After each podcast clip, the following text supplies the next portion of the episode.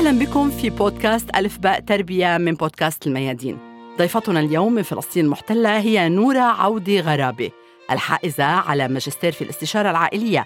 سنتحدث مع نورة أكثر عن أهمية العلاج العاطفي في تكوين عائلة أكثر تماسكاً وفعالية نورة عودة غرابة معالجة عاطفية بالفنون واللعب وموجهة مجموعات ويوغا ضحك. تتعامل نورة يوميا مع متعالجين من سن ثلاث سنوات وتهدف في عملها إلى إرشاد المتعالجين لا سيما الأهل إلى حياة صحية يتعاملون فيها مع الصعوبات بطريقة واعية لمشاعرهم وأفكارهم شعار نورة في عملها نشر الأمل والسعادة أينما حلت أهلا بك نورة أهلا فيكي نورة حين نقول العلاج العاطفي ماذا نعني؟ ولماذا العلاج العاطفي؟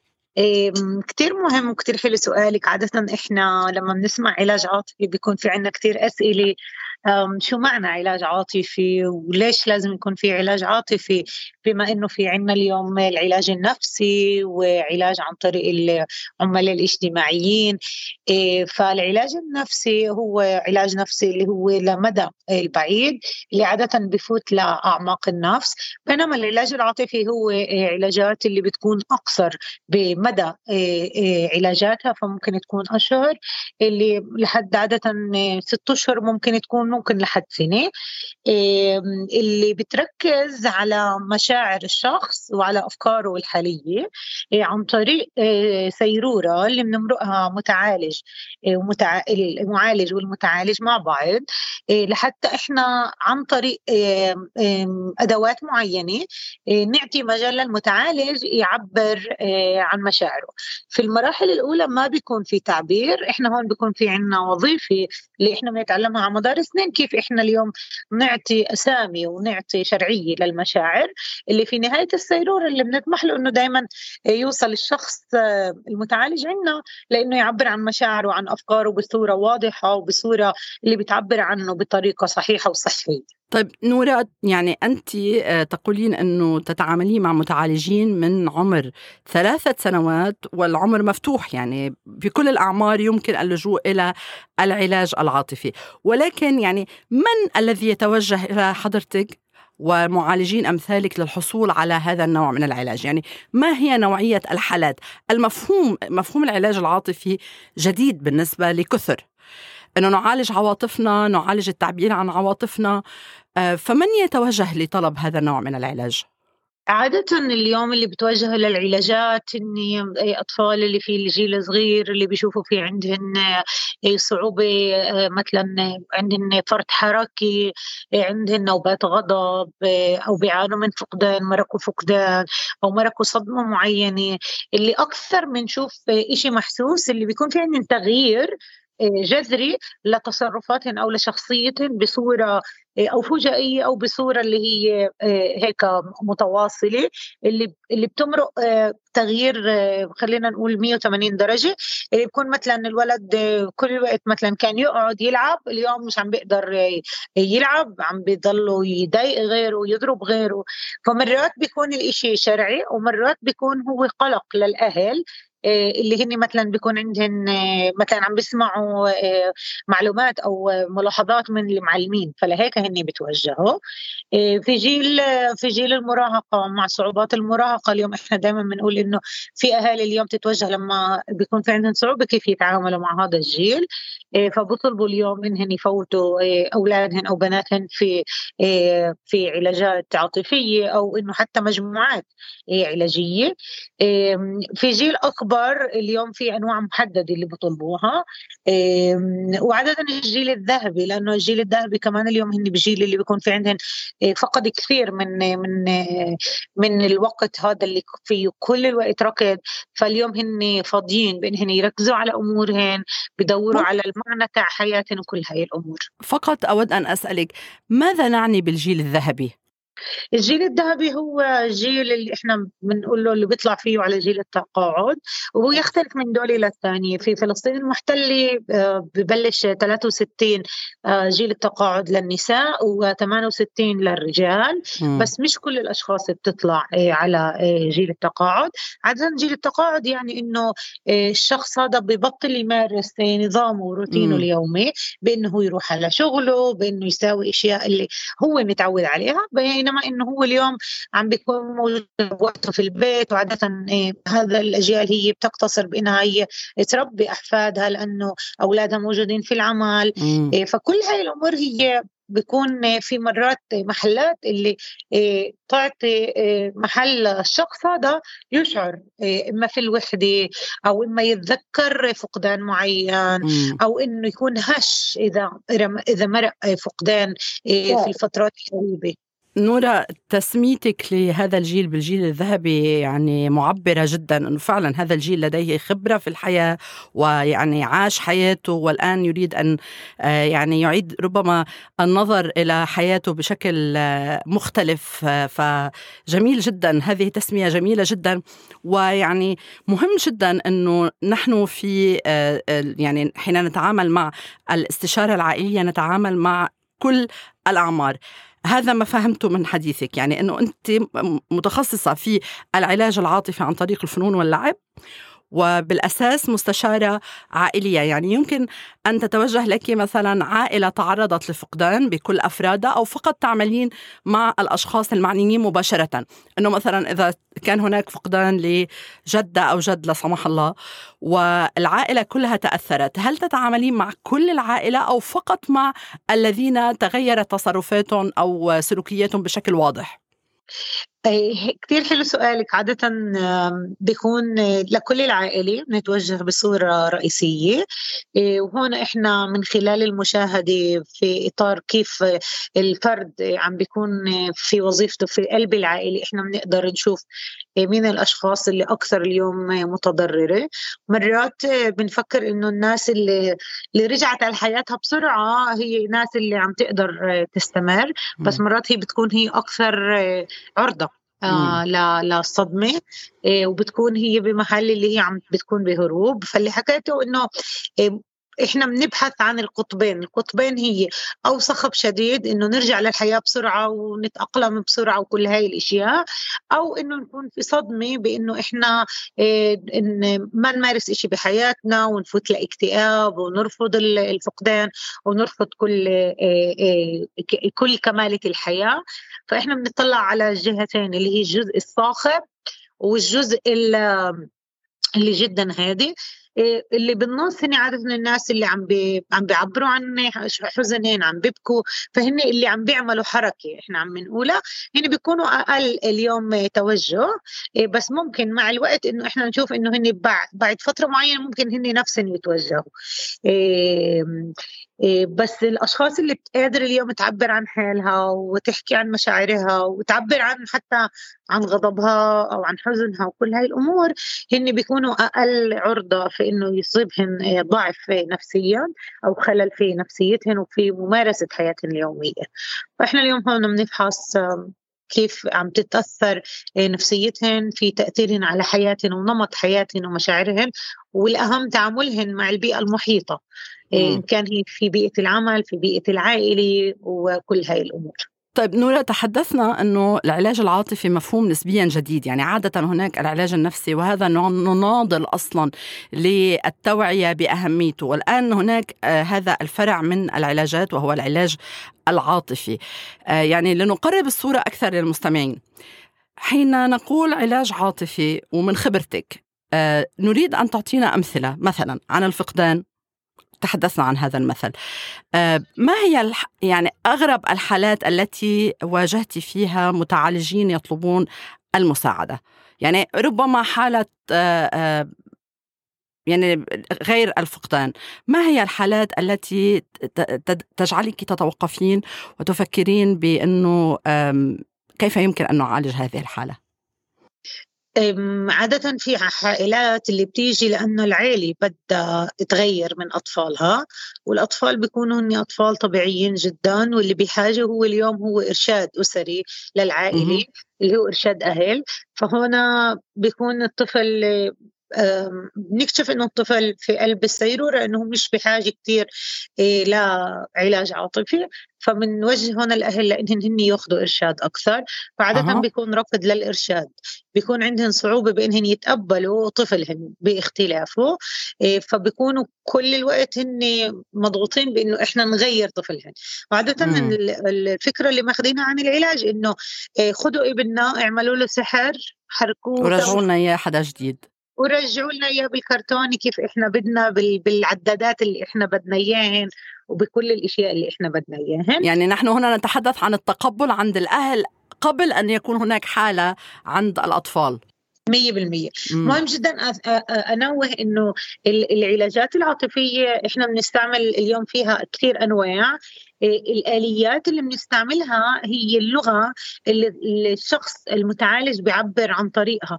فإذا كان بالفنون هي عن طريق الرسمات وعن طريق كل أنواع الفنون إن كان الرمل الطين آه، الدهان كل هاي الأنواع. آه، إن كان عن طريق اللعب فهو كل عالم اللعب.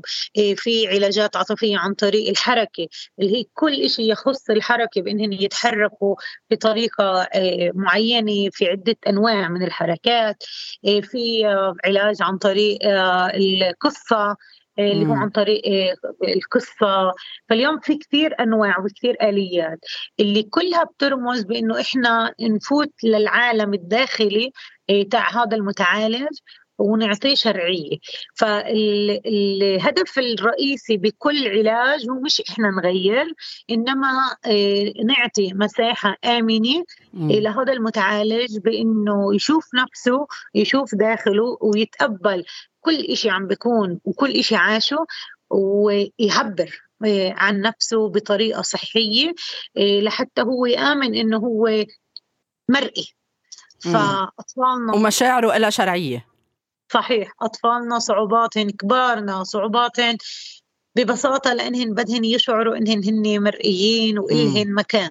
فالهدفنا الرئيسي بأنه نعطيهن مكان آمن وثابت وواضح يعبروا عن نفسهم بكل حلقتهم طب دعيني أسأل سؤال من الجهة الأخرى. متى يفشل العلاج العاطفي؟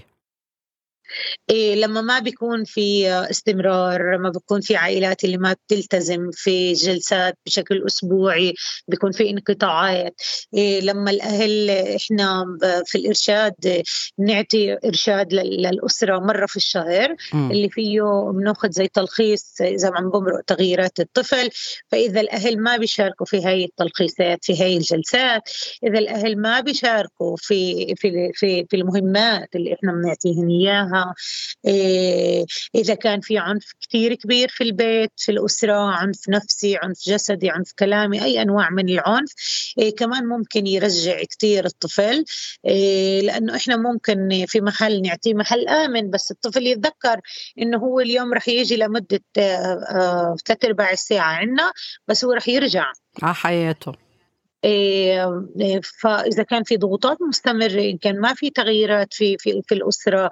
فأنا دائما بقول لهم إنه إيد واحدة ما بتزقف. إيه، أنا مش ساحري عشان أنا أستقبل الطفل هذا واعجنه من أول وجديد وأغيره إنما أنا بحاجة لعلاقة متواصلة بين إنه سيروره متواصلة مكان ثابت قوانين ثابتة في الغرفة بين إنه يكون كمان وضوح معي مع الأهل كمان يكون مشاركة مع الأهل نقطة كثير كثير مهمة لأنه مشاركة الأهل قد ما بده يكون في عندي تأثير. مرات كثير في أطفال بتكون عندي في قلب الغرفة جدا مميزة بس باللحظة اللي بيطلعوا بريت الباب هني بيرجعوا على نفس نمط حياتهم الأول. فهون بصيروا يعملوا في عندهم نمطين في الشخصيات اللي حسب كيف يتعاملوا. وانت هن مرئيين بيعبروا عن حالهم بصورة حقيقية وانت هن غير مرئيين بيرجعوا لنفس القوقعة تاعتهم ولنفس التصرفات تاعونهن الأولانية. يعني نورا تقولين أنه هناك أهل لديهم الوعي بأنه هناك حاجة للعلاج العاطفي ولكن ليس لديهم الوعي بأهمية دورهم في إنجاح هذا العلاج. صحيح. بكونش في عندهم قبول إيه، لانهن إنه هن يعانوا من تغيير وإنه هن بحاجة لتغيير لانهم بيامنوا إنه شو إحنا تربينا وشو إحنا بنعرف هو الصحيح هذا صراع أزلي في التربية يعني وأظن حضرتك كأم وأنا كأم والعديد من المستمعين من آباء وأمهات حين يعني يحدث موقف ما هناك آه، شخصان داخل كل شخص فينا.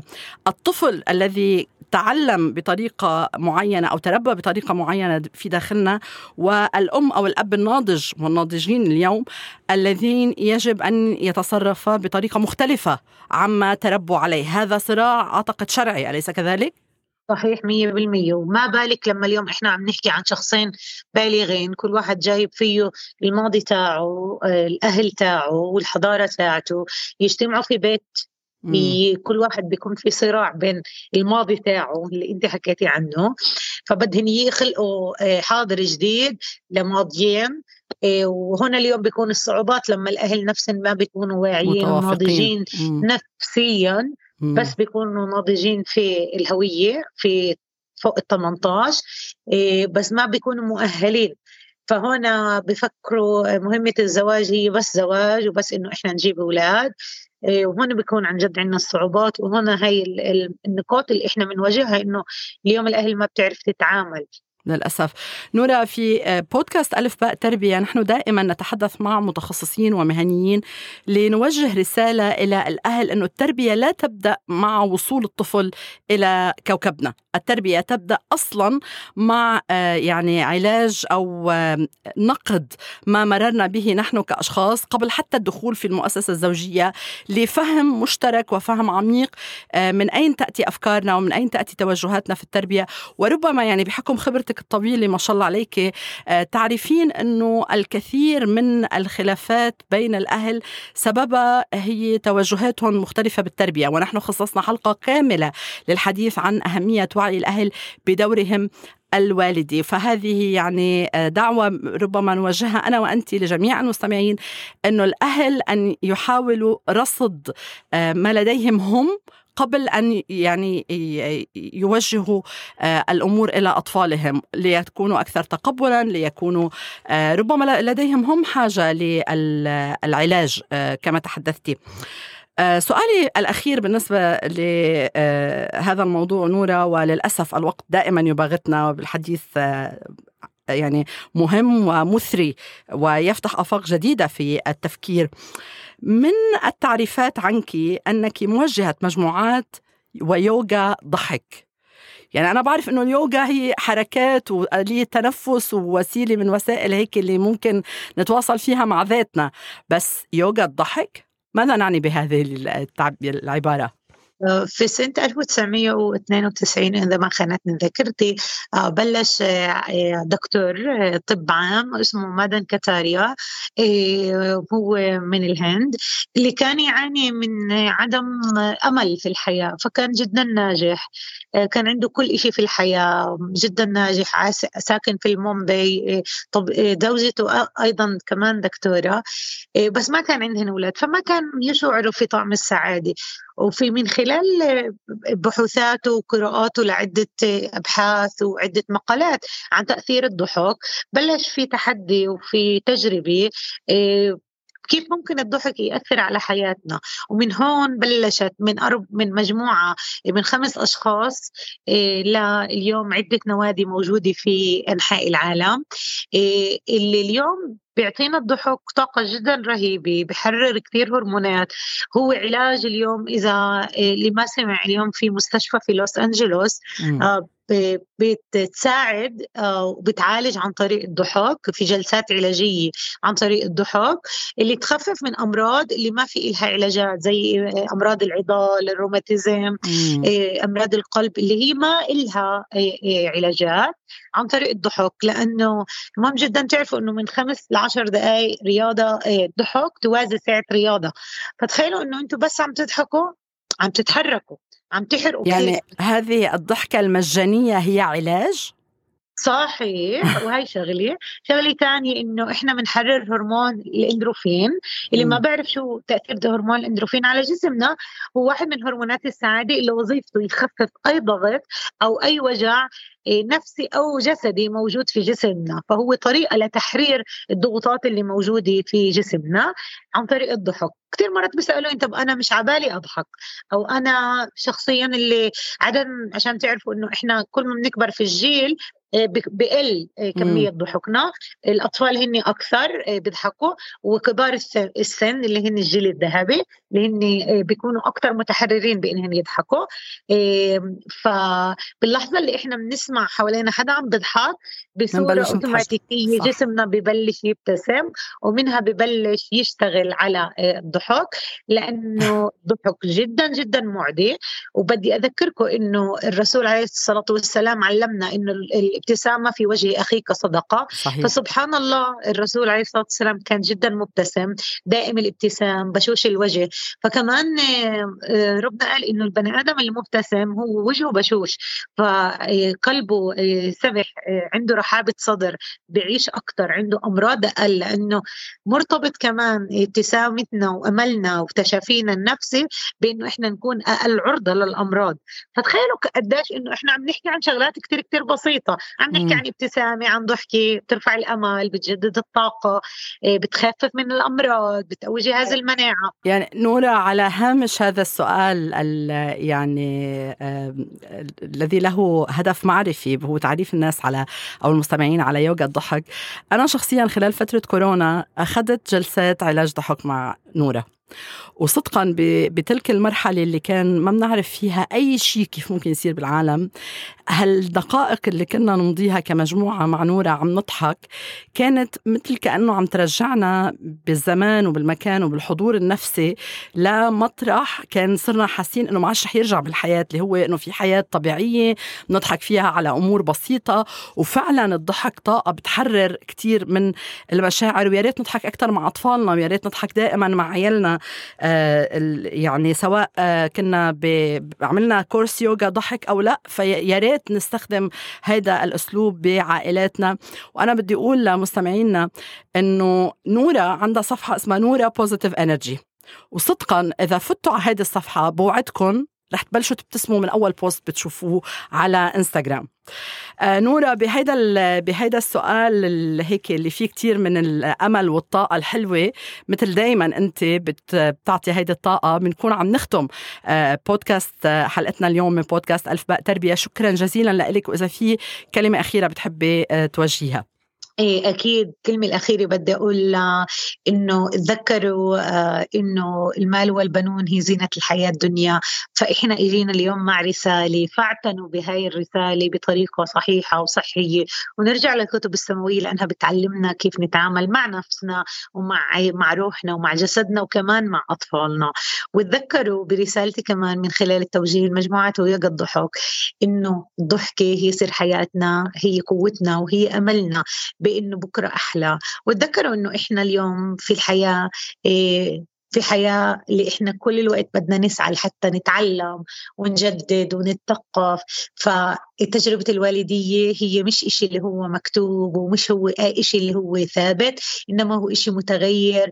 فتعلموا وتثقفوا واسألوا أصحاب الشأن.